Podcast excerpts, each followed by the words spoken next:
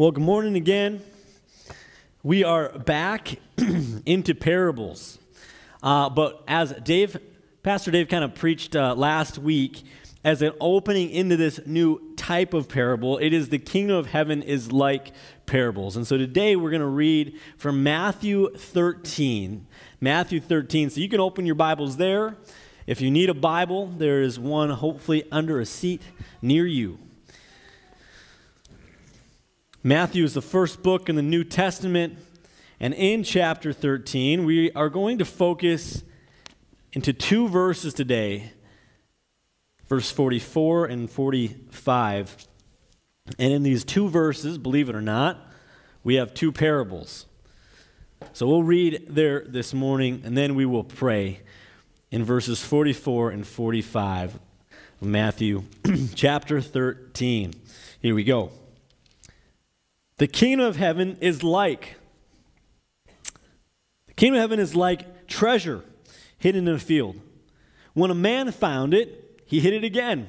And then in his joy went and sold all he had and bought that field. Again, the kingdom of heaven is like a merchant looking for fine pearls. When he found one of great value, he went away and sold everything he had and bought it. Let's pray. Dear Jesus, thank you so much for speaking to us in parables. And Lord, sometimes it's it's hard to understand what the heck you were talking about, but Lord, also it's so great to get to dive in and, and kind of have truth be unveiled to us, God. And so today we just ask that you would unveil this to us. Would you give us ears to hear, faith to believe, and me words to speak? Jesus, bring clarity. It's in your name. Amen. I don't know if, if you've ever read these parables before or not, but one thing I love finding in Scripture is when we maybe read something again and we initially always thought it meant one thing and we kind of thought like we kind of understood it and then we realize or come to believe that like oh it's actually talking about something completely else. And i think that's often the case with these with these parables right here in verses 44 and 45 at first, when I read throughout these, they sounded like they're kind of saying the same thing, just saying it twice, with two different examples. But that's not the case. Since it's so short, I'll just read it again. The kingdom of heaven is like a treasure hidden in a field, and when a man found it, he hid it again, and then in his joy went and sold all he had and bought that field. Again, the kingdom of heaven is like a merchant looking for fine pearls. When he found one of great value, he went away and sold everything he had and bought it. So let's explore those differences here. First one the kingdom of heaven is like what? It's like a treasure. Treasure hidden in a field. Pretty cool. Second one kingdom of heaven is like what? Not a pearl. It's like, it's so it's, it's easy to kind of read this and kind of look at it and kind of feel like, okay, so the first one's a treasure and the second one is a pearl, but that's not exactly what it says. Even though it's in a similar context, the first one it says that it's a treasure. The second one says the kingdom of heaven isn't the pearl, it's like a merchant in search of fine pearls. So in parable one, the kingdom of heaven is a treasure. In parable two, the kingdom of heaven is a merchant looking for treasure. So let's dive into these two parables today because there is a great challenge and also a great encouragement in these two verses. Let's start again with verse 44. Since it's so short, I'll just read it one more time. The kingdom of heaven is like a treasure hidden in a field when a man found it, he hid it again, and then in his joy went and sold all he had and bought that field. At the time of Christ, there would actually be treasures at times buried in fields. There was no banks, and so sometimes to store valuables or keep them safe from a thief coming into your home, people would take valuables and they would have a field and they would go bury it in that field and they would just know it was there. That was their savings account, their, their kind of their, their, their in case of emergency place. And so as Jesus tells this story, this isn't like actually all that abnormal of what you might kind of imagine if you were there with Christ. And I picture here a man, he's walking in a field and he just, you know, he bumps his foot on something he's like, What is that? And he gets down and he clears it away, and it's a chest. And as he clears the dirt away, he opens the chest, and, and, and what he finds is something of enormous value. More valuable than even like the universe. Forget the world. More valuable than anything else. So valuable that losing everything he had on earth, but getting this treasure, was a happy trade off. So valuable that if losing everything else, his whole life, it was just a no brainer. It was a happy sacrifice. Do you see that word that, that follows in verse 44? It says, Then in his joy, he goes and sells all he has and buys the field. It's just, it, it, he's so happy. It's so worth it to him. So it doesn't even have to think about it. It's just like, I got to buy the field, I got to buy the treasure, and, and, and, it doesn't matter what it costs because no matter what it ends up costing, I'm coming out ahead. And so I've got great joy in this. I can't believe I found this treasure. The treasure in the parable is the kingdom of God. The kingdom of God, the kingdom of heaven, is like a treasure. And it's the treasure of the kingdom of God and its reign over your life. Now, Pastor Dave talked about this last week that when we talk about the kingdom of heaven is like, it's not talking and describing the physical, it's talking about the, the, the reality of the reign of God, what the reign of God looks like. So it's more about reign than it is about the realm. And the treasure in today's parable is the reign of God over your life. Think about that. The full exertion of God, all of God's work and attention over your life, making sure that you are provided for and taken care of, that you are His child, and that He can reign over you, orchestrate your life with purpose and meaning, give you eternal destination in heaven, and just to be able to guide you and use you for His kingdom's sake. That is the treasure all of the work of God, the death of Jesus for your sins, the resurrection, the, like I said, the gift of eternal life, the gift of purpose here on earth, the gift of a life with a calling, the gift of Him being your Lord, your Father, the gift of not having to fear death or what follows it. I mean, can you think of something more valuable than all of that?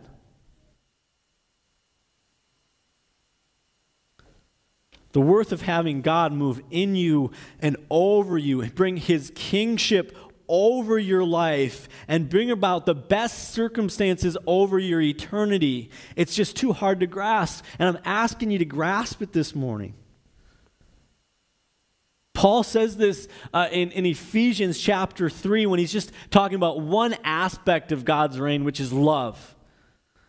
And he just says in, in verses 17 and 18 in Ephesians 3, he's just asking, like, like, I just pray that as God, as Christ dwells in your hearts, I pray that you, being rooted and established in love, may have the power, together with all of the people in the church, to grasp how wide and how long and how high and deep the love of Christ is. And to know that this love actually surpasses knowledge. It's like beyond just a head thing it surpasses knowledge, and that you could just be filled with the full measure of God.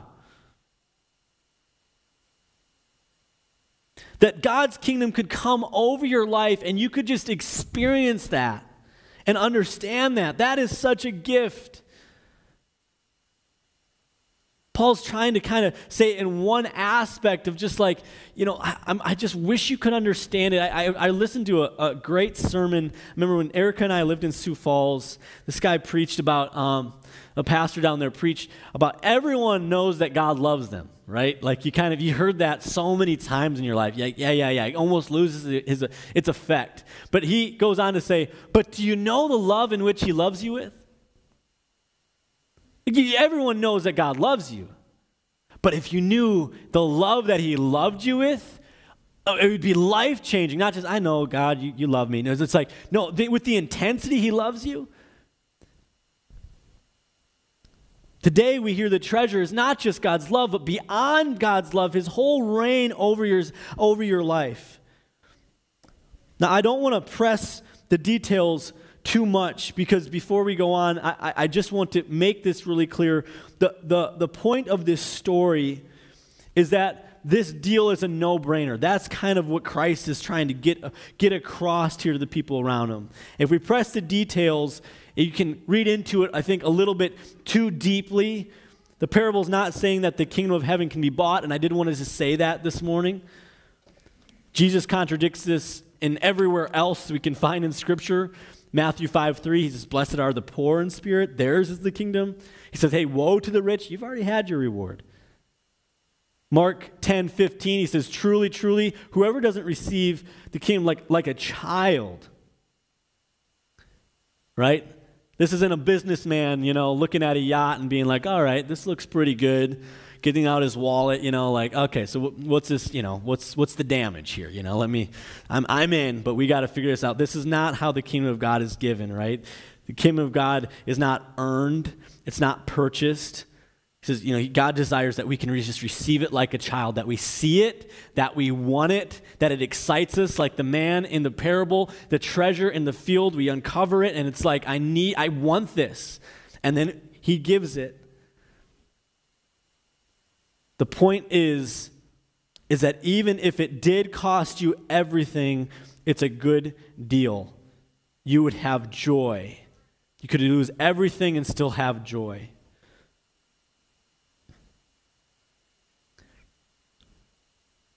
Paul in Philippians chapter 3, verses 7 and 8 tells his own version of this with his testimony. He says in Philippians 3, verse 7 and 8, he says, he kind of gives before this section his resume of how qualified and how impressive he is. And then 7 and 8, he says, But whatever gains, whatever were gains to me, I now consider loss for the sake of Christ. And what is more, I consider everything a loss because of the surpassing worth of knowing Christ Jesus, my Lord for whose sake I have lost all things, and I consider them garbage that I may gain Christ. This is identical realities of what we hear in this first parable this morning. That Paul says, Everything I've ever worked for, everything I've ever earned, I actually, it's not even hard to give them up they're actually, I look at them as garbage compared to what I gain in Christ Jesus. Now, I know I'm beating that to death this morning. I know I'm saying that in a variety of ways, but here's why. What breaks my heart is that I think that so often we as Christians in America have stumbled on this treasure in the field, and with our dreams, and with our wealth and with our desire for adventure and with the freedom of our sexuality and with our political agendas, we see this treasure of having Jesus and this treasure of Jesus being the king and to bring his kingdom over our life. And we're like, well, looks pretty good. Not too bad. I certainly do want parts of that.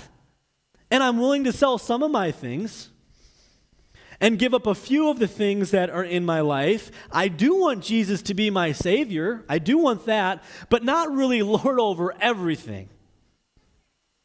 And then when the cost gets high of following Jesus, either we walk away or we just feel burdened by our faith walk. And our faith is burden driven. Oh, poor me. I guess this is what you have to do to be a Christian. I guess this is just what you got to do. It's not fun. And it's not with joy that we do anything, let alone sell all we have. Does that make sense? That we, we don't have a joy because we don't really take time understanding what the treasure is. And compared to all that we are and all that we want to do and the opportunities that we want to have freedom to explore, we kind of we don't really look at Christ as like, well, it does look good. I, I understand that, but we also have some pretty other good options here, Lord. And do you, do you want this treasure that you've stumbled on in the field? And if so, where is the joy seeping out of your life right now from this miraculous deal? There's a, a, a, story I've recently heard from a missionary in China. And, the, and this missionary goes uh, with a team to an unreached people group in China, in a village. And as they share the gospel, the people just fall on their knees and are just praising God for it. They can't believe it. Like, sins forgiven, victory over death. I mean, unbelievable. And people are coming to know Jesus. And one of the elders of the village comes up to the missionary and says, after telling the story of Jesus' life and his death and his resurrection, he says, When did this happen? Like, when, when this happened? Like a couple weeks ago, a month ago, a year ago? Like, tell me more. Like, how, when did this actually happen? And the missionary's like, oh, no, no, no, no, you don't understand. This was like 2,000 years ago, you know? And the guy's face kind of sunk and he said, What took you so long? I heard that. It just broke my heart. It's like, the Christians, where are the Christians that from the joy in their heart, it's just like, I don't care what it costs. I don't care what I got to leave behind. We got to do something. There's so much joy. I've got this miraculous deal. I can't, I can't sit still with it. I got to go. I got to share it. And when we talk about sharing your faith, is the first thing in your mind kind of fear of the awkwardness that might come up? Or is the first thing in your head the joy of what you're going to get to share with somebody? Isn't that interesting? With all that we know about Jesus, wouldn't you just expect there to be a joy of sharing it? A joy of, of like, oh, well, of course I'm human, it's going to be awkward, but enjoy. I mean, how can I? I mean, the awkwardness doesn't compare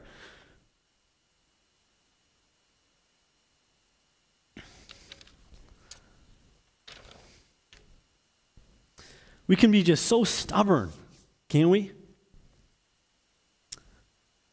How often have you maybe held back something from God? Maybe eventually He's gotten that thing from you after a little battle, after a day or a week, month, or maybe years. And then as you finally give a section of your life or some kind of habit over to the Lord, whatever it might be, you realize that it's like, wow, life is actually way better without that thing. And why is it so hard to want this treasure more than everything else? We need Jesus. We need the Holy Spirit to come into our lives. And, and this is why new birth is necessary because I think there's always a side that we're battling that we actually never do want this. We as humans always want to be our own gods and, and we want to live our own life. We want to have our own reign, right? But this is where I want to bring in that second parable today in verse 45. In verse 45, it then says, Again, the kingdom of heaven is like a merchant looking for fine pearls. When he found one of great value, he went away and sold everything he had and bought it. Here, the parable changes drastically. See, now the kingdom of heaven, God's reign in Christ is actually the merchant looking for fine pearls. And what does that actually mean? So, what's the kingdom of God looking for? Call that a Pastor Dave break. What does it mean? What, what's the kingdom looking for? The kingdom's like a merchant looking for what? New territory. Looking for you. God is looking for you. He always has been looking for you. And perhaps you have maybe been on the fence a bit on what parts of your life you want to give to God, but God is not on the fence about you. Even with your stubbornness or your brokenness or your sin or your attitude or your poor choices, He finds you, and in His eyes, He sees a pearl of great value. You may be holding back something or some part of your life from God, but Jesus not and will not ever hold anything back from you. And when He finds you, he just has to have you. He's like, I got to have it. This is exactly what I've been looking for. And he gives all that he can to buy it, to buy it. He sees you and he has to have it, but it's it's worth a lot. Cuz boy, you were expensive. I'll tell you that. Because of the baggage of sin that you brought with, you costed him his life. But he willingly came, willingly lived as a human, God of the universe, God of everything in flesh, so that he could find you, that he could let you know of the treasure that he is, that he could let you know that the treasure that you are to him, and then he would just die to have you. And when you see that that dedication and that love, and you see Him, I hope you want that rule and you want Him and His reign over your life. I mean, anybody sick of ruling their own life? It can just be such a mess. But man, He wants you. And when you want Him, He loves just to give Himself all to you, all that he is. He spends, spares no expense. And Luke chapter 12, verse 30, 32, it says, Fear not, little flock, for it is your Father's good pleasure to give you the kingdom. He wants to give it all to you. It gives him pleasure to give it all to you. It's with joy that he spends all of himself on you to reign in your life, to rule over you. His reign is that treasure that we have stumbled upon in the field. And his reign brings joy.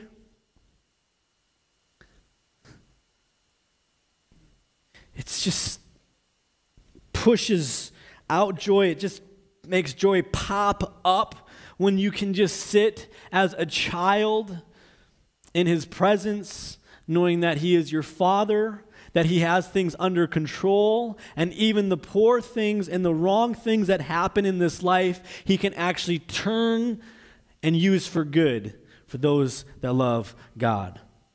That is what God's reign looks like, what His rule looks like over our lives. That is what the kingdom of heaven is like. Let's pray.